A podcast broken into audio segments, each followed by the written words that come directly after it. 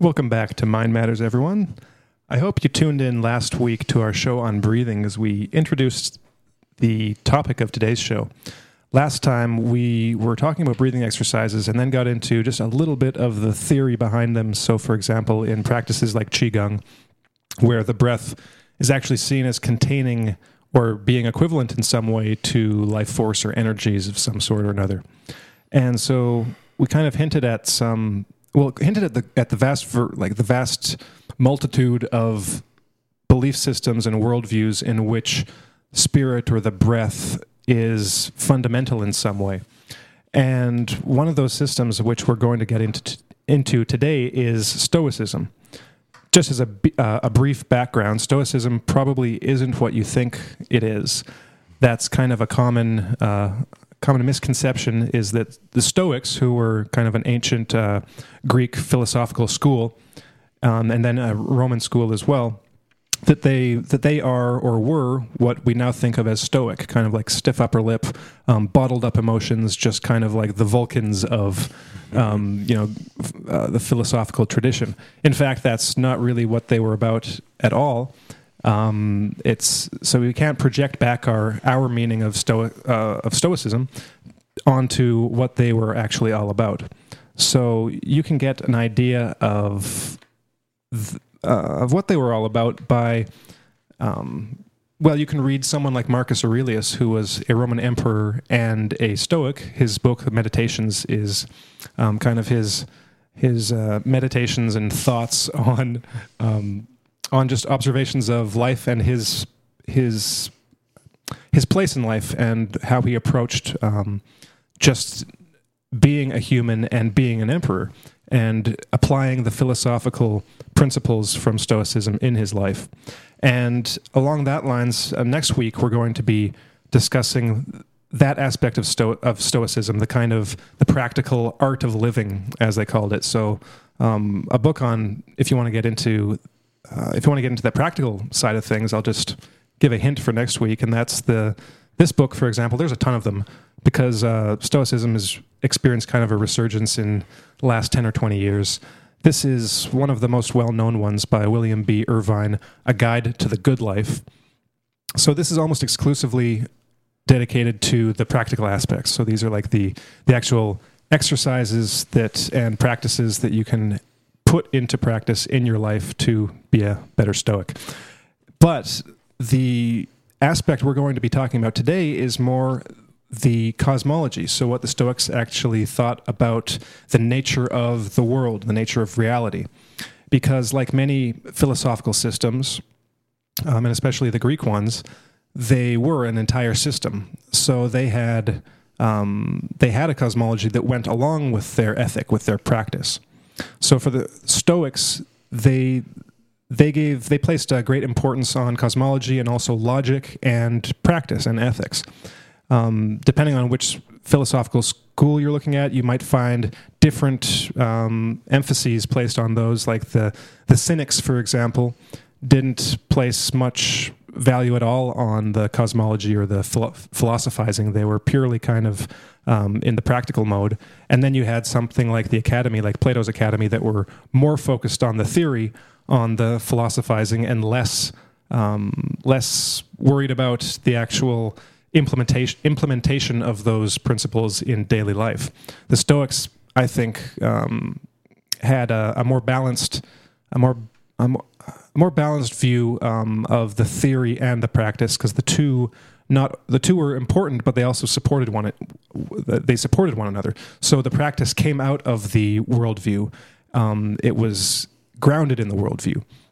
So that's what we're going to be kind of focusing on today, with um, the previous show on breath and breathing as kind of a launching point, because for the Stoics, they were for for one they were materialists and monists and um, what that basically means is that they thought they weren't dualists, so they didn't think there were two types of fundamental stuff in the cosmos. They thought there was one type of fundamental stuff.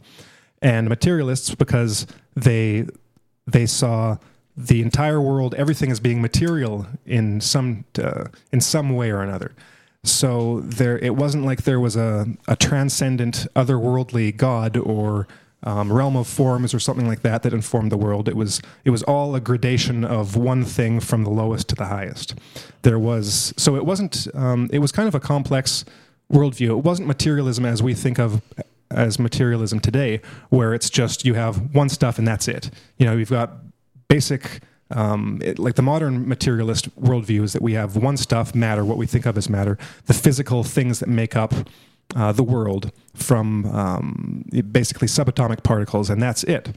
So the hardcore materialists today they reduce everything to matter, whereas for the Stoics, w- there was one thing matter, but it but it it manifested in different ways, in different degrees. So you did have such a thing as mind, but mind was a finer gradation or finer, um, yeah, finer gradation of the, the the the primal stuff that made up um, inorganic matter. Now the the substance that they identified as this this fundamental stuff was what they called pneuma. Um, that's the Greek word for it. We might say pneuma, as in pneumatic, like pneumatic tubes, it was spirit or breath. So there's right away there's a um, correspondence with the early Christian tradition, because in the earliest writings of Christianity, in the letters of Paul, he go he's he he repeatedly refers to the pneuma or the pneuma. He refers to um, the, that would be that the Holy Spirit or the Spirit of something or other, Spirit of life, Spirit of God, Spirit of Christ and the spirit among everyone. Like it's there's spirit stuff all over um, early Christianity, and the the worldview at the time, like the the the way of looking at the world and thinking about the makeup of the world was um, arguably predominantly Stoic at that time. At least that's the argument of one of the guys that we'll be talking about, um, whose book we'll be looking at a little bit today. So there was this stuff that made up the, the universe and everything in it this pneuma, this breath, this spirit. And that was actually a later development of Stoic thought because early on, um, the, the primary element was seen as fire. And it was later on that it, it got adapted to air. So pneuma was perceived and thought of as a kind of fiery, airy substance. So it was warm, it was hot, it was breathy, and it was essentially equated with the spirit or the breath of God. Because the Stoics were not materialists in the sense of everything is just matter, but like I said, you know, it's kind of a com- more complex materialism. They did believe in God, like a unitary, um, original, fundamental consciousness or agency, but it was um, more like the panenthean panentheism of like Griffin and Whitehead that the universe is kind of like inside the mind of God and the mind of God is inside every bit of the universe. So it's it's the embedding matrix of everything yeah. that is. Yeah, yeah, so it's it's and, and from this everything comes out of it. So the the qualities of this pneuma are um, intelligence, reason, um, like logos, logic, the the the original word, you know, like you find in Gospel of John. And this this pneuma, like I said, it's in various gradations. So you have these almost like phase changes in this substance, in this cosmic substance, this cosmic breath. So the breath exists in these various levels of what they call tonus or tension.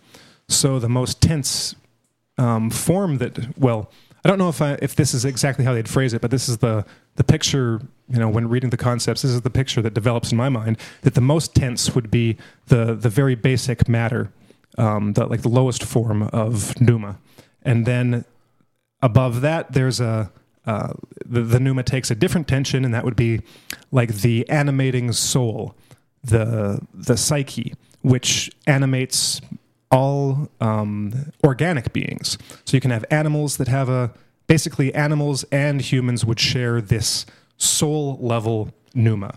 Then when you get to humans, you have a further gradation of pneuma, which is the the nous, the mind. So this is where you actually get the, the ability to reason about things, to to be a, a rational being. And then um, above that, you'll have another level. That would be more like the divine, um, divine mind or divine pneuma. And one one of the reasons, or maybe not a reason, but like a description of why they thought of pneuma as fiery, is that in that uh, in that worldview, in that philosophical system, the gods were equated with the heavenly spheres, right? So they saw stars and planets and the sun, comets, all of these things were heavenly spheres and identified with beings. So they were the, all of these heavenly objects were um, beings of some sort, agents. Mm-hmm. They uh, they had mind. So the heavenly bodies, the the highest um, the highest level of beings that were observable were these heavenly bodies, and so that was the stuff that made up their bodies was pneuma. They were made out of this fiery, um, airy substance. So that would be that would be the kind of like a level above the um, the human level of pneuma. And there's all kinds of um, well, because it was so fundamental. There's all kinds of different directions you can go in with looking at um, this kind of um, this pneumatic way of looking at the world. But just to tie it in to start out with with the with our show last week is that for the for the Stoics, this is the the point we were making is that for the Stoics, the fundamental thing about reality is breath, in some sense. Mm-hmm. That there that the the human mind, the human organism, is somehow like infused with this universal cosmic breath or energy or life force. And that is, you know, it, we, it's hard to say whether there was a transfer of um, like traditions and knowledge between cultures that led to that, to, to this kind of almost universality of the, the view of breath being so important, or if it was a uh, kind of just a spontaneous um, you know development of similar systems. But it is very very interesting that the this cosmic substance, this this air, the well maybe it's just because air is so universal. You know, everyone breathes, mm-hmm. and so different well similar beliefs kind of cropped up in relation to air because air is so important to life. But with this kind of extra something added to it because air isn't just this you know this gas that you breathe there's something there's something uh, more to it that gives it an added significance or importance well, and the fact that it sustains life i mean you could say air in the form of wind has certain effects i mean i'm sure they made some connection between that and weather but this extra added component air when added to a living body is what sustains it. Because if you took the air away, mm-hmm. the living body doesn't live anymore. Yeah. Um, the other thing I thought was really interesting is is they already had the concept of this this pneuma being cyclical, that it went mm-hmm. back and forth between its you know generative ground and its manifestations, which I which mm-hmm. I thought was pretty cool because that's actually usually thought of as a, as an Eastern idea. Mm. So somehow that made it across. Yeah, they even had this idea of the well, they were kind of the some of the early catastrophists of their kind, right? So they thought that the the the world and the universe, the cosmos, went through a periodic like uh, destruction and creation, and that this was pneumatic in nature. So eventually, the time would come when the world would be destroyed by pneuma, by fire, by this this fiery. Um, you know, cosmic substance, and that would be that's kind of the cycle. So you've got the the, the destruction, um, and then the rebirth, kind of like this phoenix. Yeah. Well, they, they, didn't consider it a bad thing. No. It was just like all things were gathered back into the primal pneuma mm-hmm. and recreated again. Well, and another important connection, and correct me if I'm wrong, but was that the the Stoics uh, connected the pneuma and the logos mm-hmm. together mm-hmm. in a very important way, so that you know, along with breath, there's also the word. Mm-hmm. And with the word, you have intelligence and you have rationality and you have a higher, some higher divine force that's taking place and working throughout the entire cosmos. So that's, uh, I think, a, a, principal reason why, when you're studying uh, Stoicism, it's so important if you're studying the practical stuff to study their their worldview as well, because it only it all fits together in a very important way. You have to have um, the the highest um, thing to aim for. You have to have this godlike uh, being, really, in order to make sense of all, these other aspects, and it, you know to understand why is there this rational force in the cosmos? What is its place? And what is your relationship uh, to this rational force? And what ought you to do with this with this knowledge? That's where the practical stuff takes place. But as you're saying like it, it all comes back to their view of the universe as a biological organism which is one big difference in the the kind of brands um, of of materialism is that theirs isn't a mechanical materialism; Right. it's a biological materialism. organic. Yeah, it's very organic. The universe is a living is a living thing, and you are part of it. And all of their ideas of fate and like the cyclical things, they all they all uh, come out of this this really critical idea. Yeah, so that's like I said at the beginning, like the the the theory is integrally tied with the practice. So, um, well, just before I get into that, I want to just point out if the the book, the Irvine book that I mentioned before, that's kind of purely practical. It's more like a it's more like a modern self help book, but based on early Stoic ideas. But if you want an academic look, introduction to Stoicism and all the kind of um, you know all the nitty gritty, sometimes boring, but other times interesting uh, ideas involved, you can check out. Uh, this one's pretty good. It's Stoicism by John Sellars. Um, so kind of an, an introductory textbook that goes over all of the all the basics. So their um, their logic, physics, ethics, and um, associated ideas. Th- But the if um, one one really interesting portrayal or um, how do I put it? Just way of describing that um, that link between the theory and the practice is actually by a New Testament scholar, Troels Engberg Pedersen, and he wrote two books on Stoicism and its relation to early Christianity. He, also wrote um, a couple books.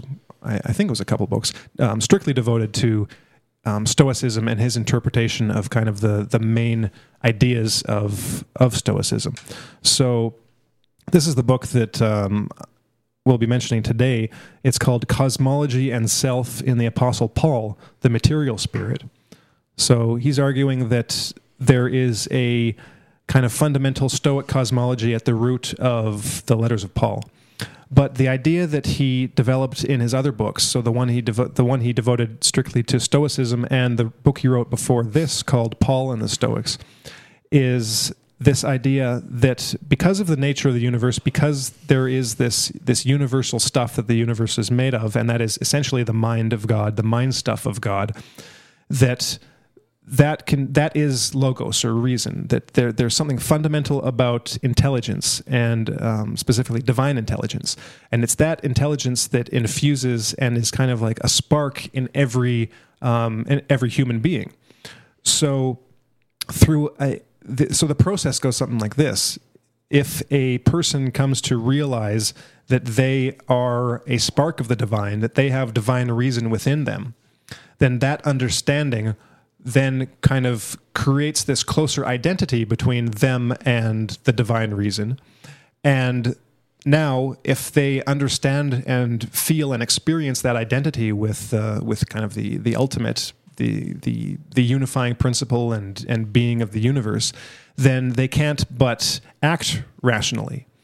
That it has this transformative effect and that is kind of the goal of stoicism to reach the ideal of the the level of the stoic sage.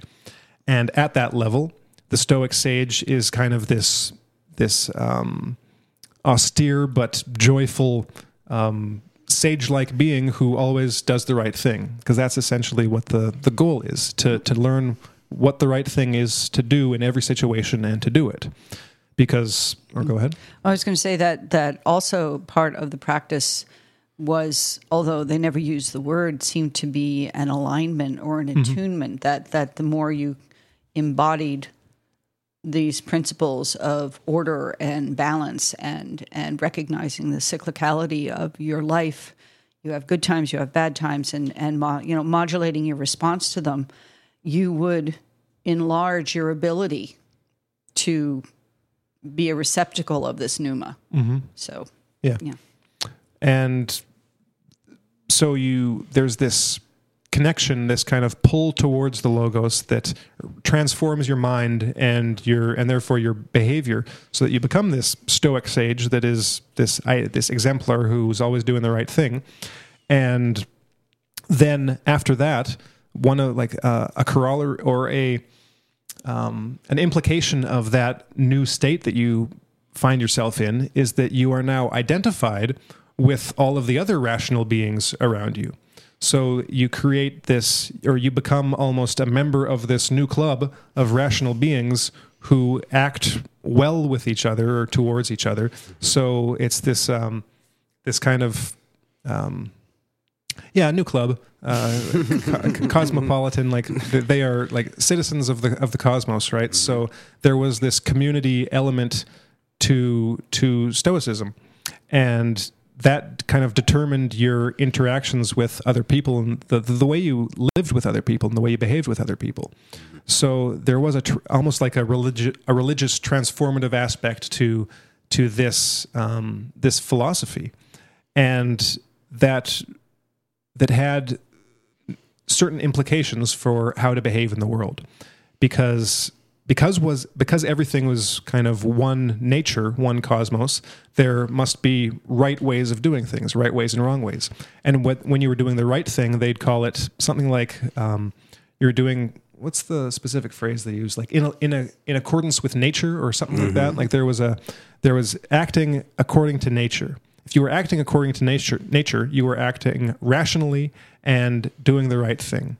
And doing the right thing looked a particular way. There were um, there were certain things you just did and certain things you didn't Well, this would be nature with a capital N. Right. You know, as opposed to, you know, the lion out on the plain eating something was acting according to nature. But as a rational human being, you probably didn't want to do that. So there was a higher order there. so the Also, I, I would say too that that they felt it incumbent upon themselves to be acting out the divine reason, like to to. I mean, if you want to go off into Jordan Peterson territory, it's probably where he got it. That it was their duty to enhance the order of their environment by acting well, by being an example, by creating you know, a higher level of interpersonal react, you know, actions and how you behaved within the world, but that you would show uh, an, you know, a, be- a better way to be. And I, yeah, I just want to interject really quick too and say that a lot of these uh, the Stoics were like unsung heroes of just unbelievable uh, character and and intelligence and wit. And that you know, in the, the history of Western philosophy, you know, they kind of get all lumped together. But they, you know, they were there was a lot of debating and a lot of discussion, and and you know that none of them considered themselves slaves to the founders or to the the ones who you know systematized logic, and and that there's this general aura that the that they had a, a stale system that was kind of based off of of Aristotle, um, when in fact their uh, their logic was quite different from Aristotle's, uh, in I, from my reading in the 20th century, it sounds like um, logicians rediscovered their work with new eyes when they discovered the propositional calculus and realized that um, that they were onto a, a completely different track of of logical thinking that was quite um, novel for the time. It was a huge was a huge step forward, and it was it wasn't like the syllogism of Aristotle, which has been criticized uh, for a, for a number of reasons, which you know we won't get into here, but um, that they had a, a much more action oriented and um, practical and something, and even um, in some cases like uh, like Boolean. It sounds like you would you would probably be writing some of their logical codes in a in um you know in your coding software rather than you know it, Socrates was a man type stuff. But it was um that's uh, yeah they're they're really unsung heroes of our history and they have made a huge impact that you know is far greater as you're suggesting Harrison with the connection to you know Paul and it's much it's far greater than just the idea of having a stiff upper lip Yeah, and that's kind of one of the that's one of the remarkable things about the just the the legacy of stoicism is that most people don't realize it and even even philosophers don't realize it. Like this guy William Irvine, that's his name, right? Yeah. In his in the introduction to this book, he gives a bit about a bit of his story and how he discovered the Stoics. He's basically a philosophy professor and didn't know anything about them mm-hmm. for the you know for the majority of his professional career. He just he, because his his professors hadn't assigned any of the readings any any readings of the original Stoics. So he had just the idea that they must be like what everyone else thinks Stoics are, just these stiff upper stiff stiff upper lip type guys. Mm-hmm. So finally he was reading a book by a novel by Tom Wolfe where one of the characters um, a man in full, I think. Uh, yeah, yeah. One of the one of the characters encounters the Stoic writings and then starts spouting off Stoic stuff throughout the the novel, and um, so that intrigued him, and he started reading them, and ev- essentially converted to Stoicism after that, after after an investigation, and became a practicing Stoic. Mm-hmm. So he basically he wrote this book as a a Stoic guide because one didn't exist until that point. He wanted to make like a, a modern day how to be a Stoic, you know, how to implement um, Stoic ideas and practices into your daily life. And it's just remarkable that that such an important and interesting system um, with so many um, kind of branches and tendrils into our modern into the the our our intellectual history um, and cultural history, especially through Christianity, that it is not realized and talked about and more widely accepted. Well, I think different portions of the elements that eventually have culminated in our society have grabbed different pieces of it. Mm-hmm.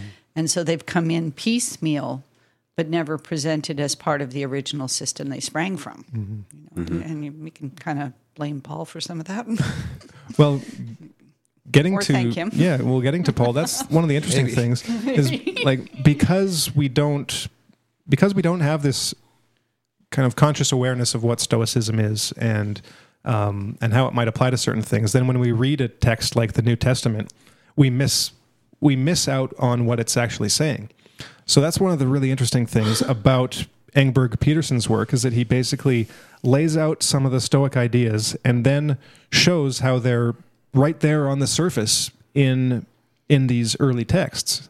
And by doing by just engaging in that uh, procedure that that exercise you you you see that the, some of the things that Paul was saying were first of all really weird like way weirder than um, than you might think that Christian theology is in the first place and kind of um, almost like sci-fi levels of weird.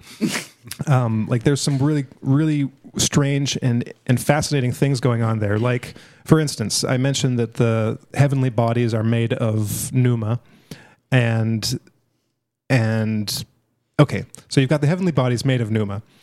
In Paul's letters, um, as Engberg Pedersen shows that that you have the same idea there that Paul talks about the heavenly bodies. He talks about the about the stars, and there there are different glories for different levels of of things. So, you know, a man has has his type of glory. A star has has its own glory, but that the the believers, the community of Christians, will become essentially stars in the in the sky. They will be, become somehow literally stars in the sky. And by putting together these texts, the picture that forms is that through some process, the Christian community will actually acquire heavenly bodies for their own. They will inhabit heavenly bodies. So what's going on is that the the body of flesh is like slowly dying. It's this entropic, um, deathly thing that is just decaying, and within that decaying body is growing and filling up those decaying spaces with heavenly pneuma. So a new spirit body, which is a pneumatic body, is being formed within, like Paul himself, and within the the early, these early Christians, and creating what will be their resurrection body, as it might be called. But it's actually a a, a body composed of of pneuma, composed of this different type of stuff. So I mean, we have all these ideas in in just mainstream Christianity, but also New Age religions and stuff about like the astral body and the spirit body and things like this. But when you when you hear it or read it stated in such kind of just basic terms, it it it's very strange. You have this.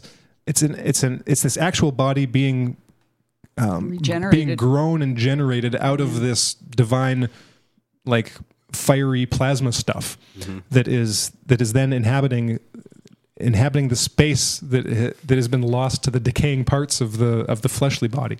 And that at the time of the like the parousia the coming of Christ the resurrection whatever that is that the that the whole world like with the stoics is going to in, ha, is going to experience this um, this transformation into heavenly pneuma into into God's pneuma. So there will be all the fleshly parts all the parts that aren't that don't have that initial portion of spirit to sustain them will be burned away. Um, so all of the all the fleshly parts will be burned away, but the the body that has been like generated within that old body will be the one that lives on and and and lives in this new world, this new uh, pneumatic world. Which, uh, when, like I said, it's just it's it's kind of far out stuff. yeah, it's pretty trippy. Well, the, the thing is, too, is that Paul obviously had an extraordinary experience of some sort. You know, it just life changing down to his to the soles of his feet, and in one sense, he may have been taking the concepts that he could grasp them under and expressing it. Yeah, But you know, it's on the other hand, you know, I've been going through this book too, and he's pretty pretty clear that this this is the process he thinks is going on, and Well, Harrison, you you uh, you also like to tell a story about how Paul thinks that he interacts with that with the congregations too, right? yeah. well, um, Like how what do you he mean? how um, his own pneuma Okay. interacts with. Yeah, so so for Paul, his experience with uh, like the risen Christ, whatever that was for him, that gave him a portion of the the divine pneuma of Christ's spirit. So literally, um, a portion of Christ's mind spirit inhabited Paul, entered his body in some way, and is now growing in his body. And when uh, and so for Paul, the his missionary activity is to now dispense with and disperse this this pneuma, this spirit, to other people.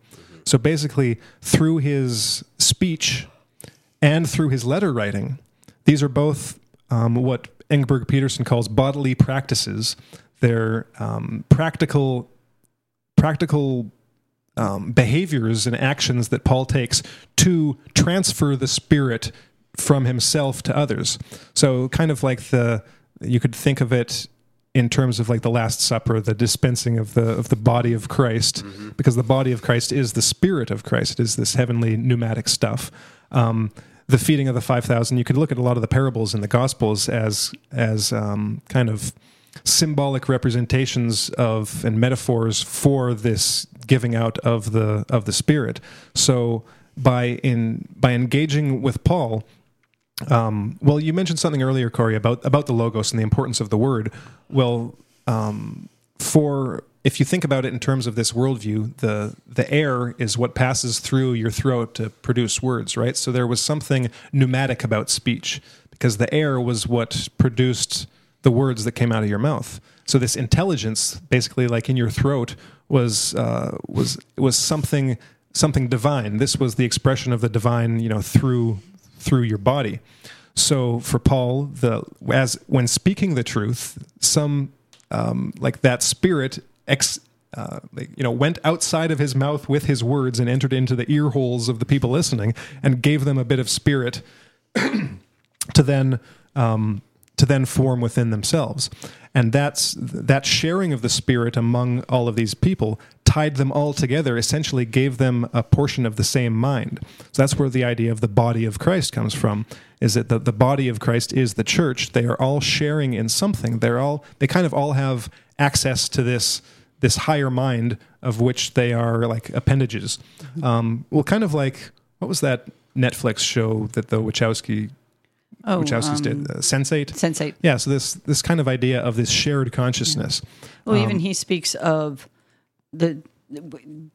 Also, not only was he broadening the reach uh, and strengthening this pneuma, He also, at one point, says to one of his congregations, I think it was, um, and to the Philippians, that you are sustaining me, so that they were doing something that that they could give him back to him, Right. strengthening pneuma. So Right. So there was this.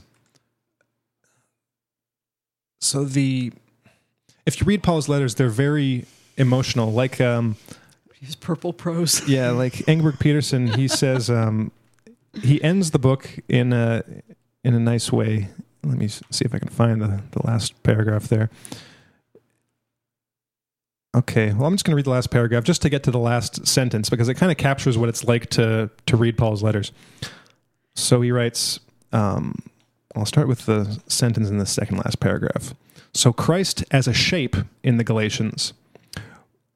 We know what Paul has in mind that the pneuma might once more be found in them as transmitted to them by Paul's own letter.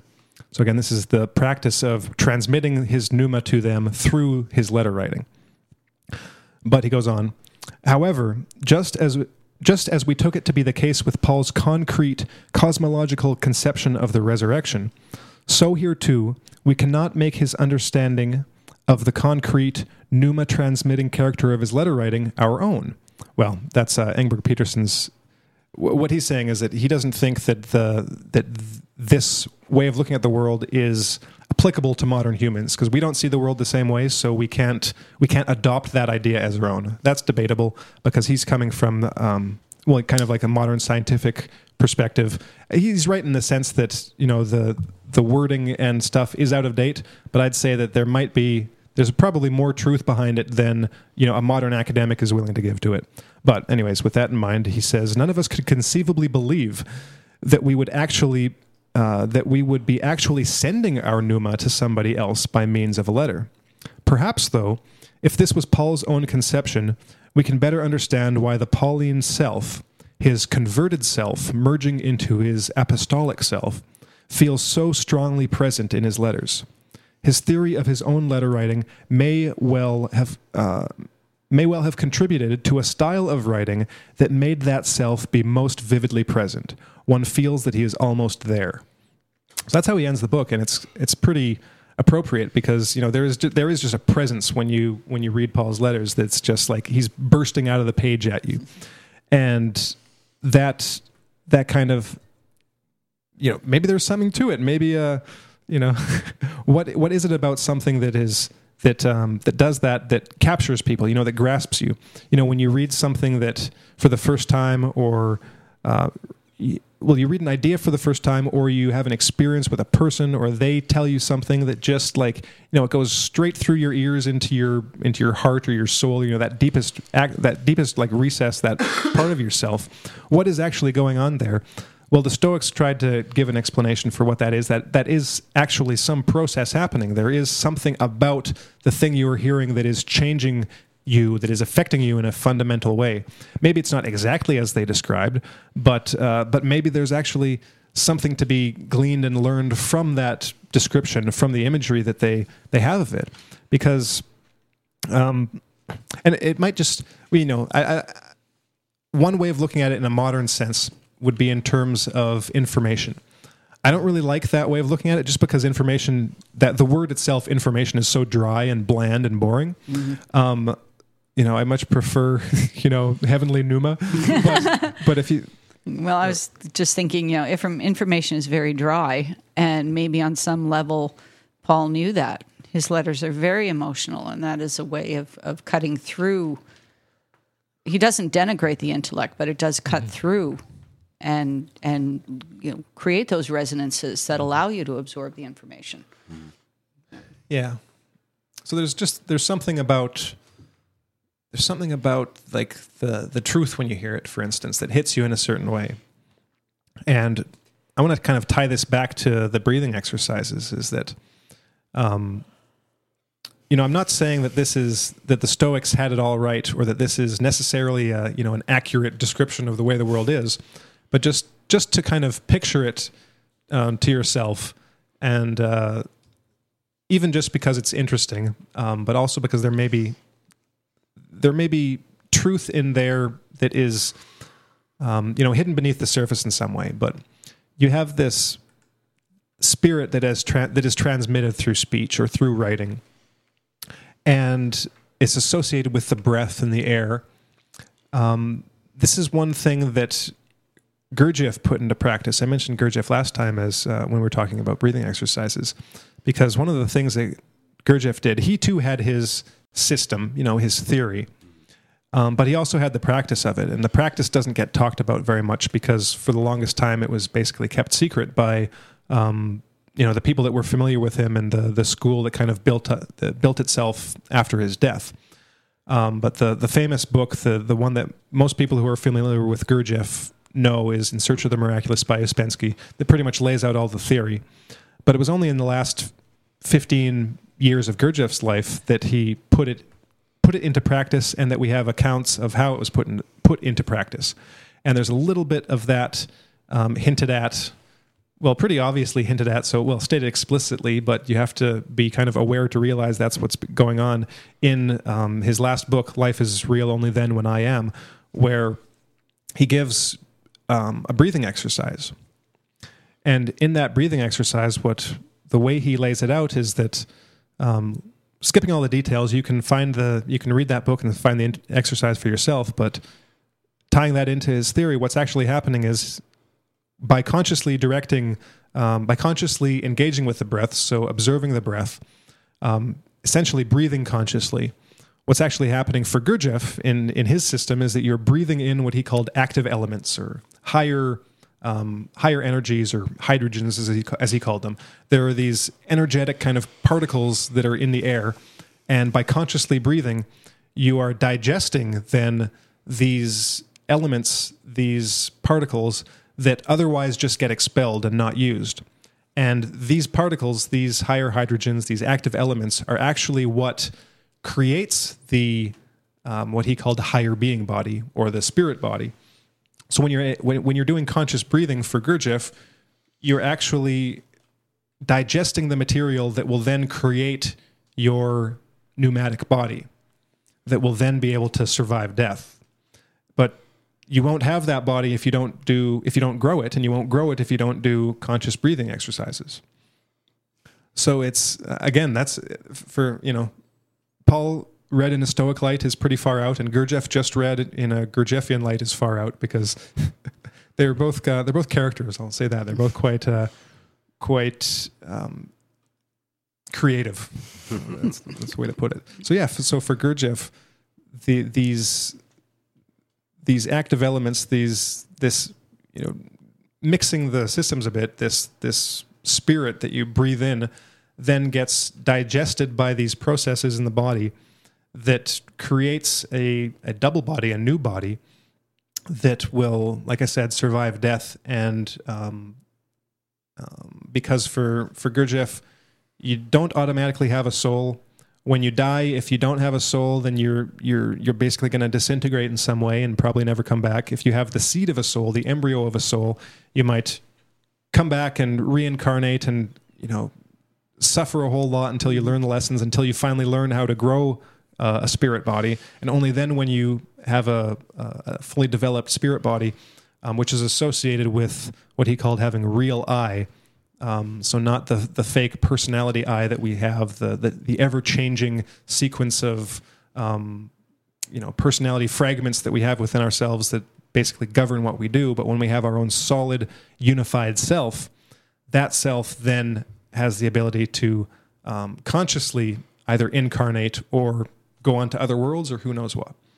Um, but all these systems come down to this kind of mystical quality to the to the air that we breathe, mm. and that is that kind of has the effect of re-enchanting the world. This is an observation that um, several theologians in the 20th century have made, which led to uh, David Ray Griffin writing one of his books. I believe it was called like the Re-Enchantment of the World or something mm-hmm. like that. Mm-hmm. That the the world is pretty boring like there's not a lot of spirit in it when you look at the the modern scientific worldview. Um, there's there's not a lot to to inspire those um, no, the feelings that you you, know, get. art or music or anything that's really worth listening or looking at. Right, and even then, like uh, something more than that, because we can, we all have, even though we live in this in this world with this um, scientific worldview, we all have the, I think the the emotions that come when we listen to music we enjoy or or or watch something moving um, that we see on TV or in a movie, but there's another level of of um, you know experience or or feeling or just that that search for something um, something higher, something like Ouspensky called it miraculous in the in the in the title of the, of the book. Well, what became the title of the book? That search for something extra, something more. That gives meaning. Yeah, that gives real meaning. And one one thing I found kind of interesting about the Stoics is uh, they didn't, even though there was this idea of assimilating more pneuma and, and aligning and, and acquiring this body that will, you know, survive the conf- conflagration, the gathering in and redispersing. It didn't seem to be something that exercised them. They didn't seem to be frantic or or worried about it it was just mm-hmm. sort of well this is what you do if if this is something that interests you and i i find that you know they weren't out proselytizing that you know the world is going to end and you have to do this you know they Well, seem uh, to be rather calm about it all that that comes down to the Stoics' theory of emotions, right? Their their psychology, which we'll get into uh, in our next show, because uh, a Stoic doesn't worry about things that they have no control about, right? So Yeah. if the world's going to end tomorrow, it's not going to bother them because they have no control over it, right? The, the, it's no, it wouldn't be rational to to fear, um, you know, to fear something that you have no control over. So just get on with it. You know, you, you know, you meet your death joyfully, basically. Um, how are we doing for time? Where are we at? Uh, 46. Okay. Well, um, do you guys have anything else to say? Uh, yeah, I just just say if there's one thing that you know that uh, I I would hope that everyone takes away from this show, it's that you know Stoicism is part of a tradition um, that goes back years and years and years and years and years. But you know that we can point to probably um, students of Socrates, people who are impressed by Socrates and his death, his sacrifice, and other brilliant individuals, um, and that has continued on and ins- and inspired the early Christians, and that continues to this day to inspire and to offer solutions to extraordinary problems, and that it's it's something worth investigating. I would I would definitely rec- highly recommend investigating the systems, um, the ethics, the logic, the the physics of Stoicism, just uh, as a way of of connecting to that you know that tradition. And if there is some pneuma still left within it, the of, of gathering that you know for your own self. All right. Well, I was thinking about reading just a short bit to close out the show. He, Engberg Pedersen, in this book, he gets into what Paul must have meant by, um, you know, such things as faith and the faith's relation to knowledge and you know, what he actually meant. Because in most modern Christianity, it's become like, um, you know, if you, you basically just need to have faith in, in Jesus, right? And that means you'll be saved or, or that you are saved. But first of all, is that actually in Paul, and what does that actually mean? So, for Engberg Pedersen, when he's looking at this from this Stoic perspective, there's a much higher emphasis placed on actual knowledge and understanding. So it's not like you just believe in something blindly, but that you actually understand something, and the, the root of faith is that understanding. So I'll read a few Uh, a paragraph and a, a few sentences that just kind of say this in, in his own words. So he says, very importantly, the texts are speaking of how those human beings have acquired knowledge of God, or Christ for the Philippians. The theme is one of cognition, of the acquisition of knowledge. Paul is speaking of the way in which, in conversion, his addressees and he himself have come to know God as a result of God's knowing them at that very moment. We may suppose that he is relying here on what in modern philosophical terminology has become a distinction between two types of knowledge knowledge by direct acquaintance and propositional knowledge, or knowledge that. Um, something is thus and so. His idea may be that in conversion, human beings have acquired propositional knowledge of what God is based on direct acquaintance with God. Moreover, a kind of acquaintance that has been brought about by God Himself. So, um, so that's kind of it's the total opposite of what, um, or it, uh, I'd say it's the total opposite of what some you know modern Christians think of as the the process of what's going on.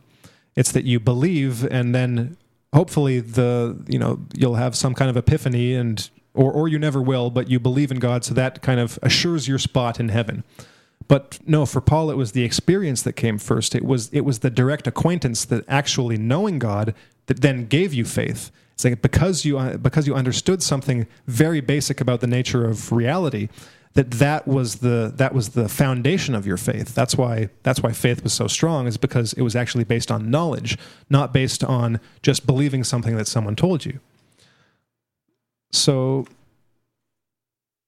a couple other things. So when this knowledge on God's part is met by the chosen ones, the Christians, then they have the knowledge of God.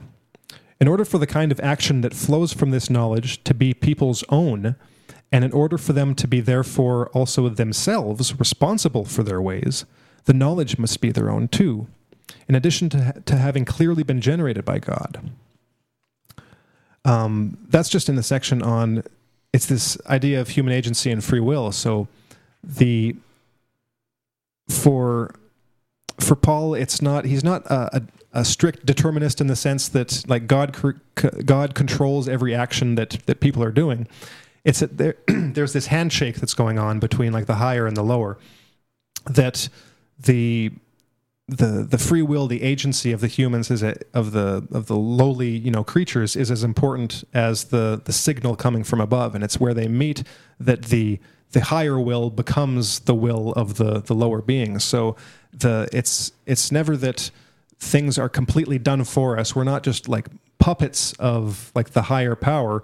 That we actually in this process that Paul's talking about become more of more of a um, um, like a, a, channel for that higher force to express itself through, but with our complete participation because it's based in knowledge and understanding. He writes in another place too. Um, it's obvious that the pneuma plays a crucial role in bridging the gap between God and human beings. The pneuma of God knows the depths of God, and by receiving the pneuma that is from God, human beings obtain cognitive access to God's gifts. they now understand God. Mm-hmm. And then one more to okay. wrap it up. Um, where to start? Okay. But the strong and exclusive emphasis on God's agency in these passages is generating the proper knowledge. Um, God's agency in generating the proper knowledge must not be taken to obliterate the other results we have also reached. That the knowledge generated in this way in human beings by God is also distinctly their own. And indeed, when they do have this knowledge, then they them then they are aligning themselves and of course also being aligned with God.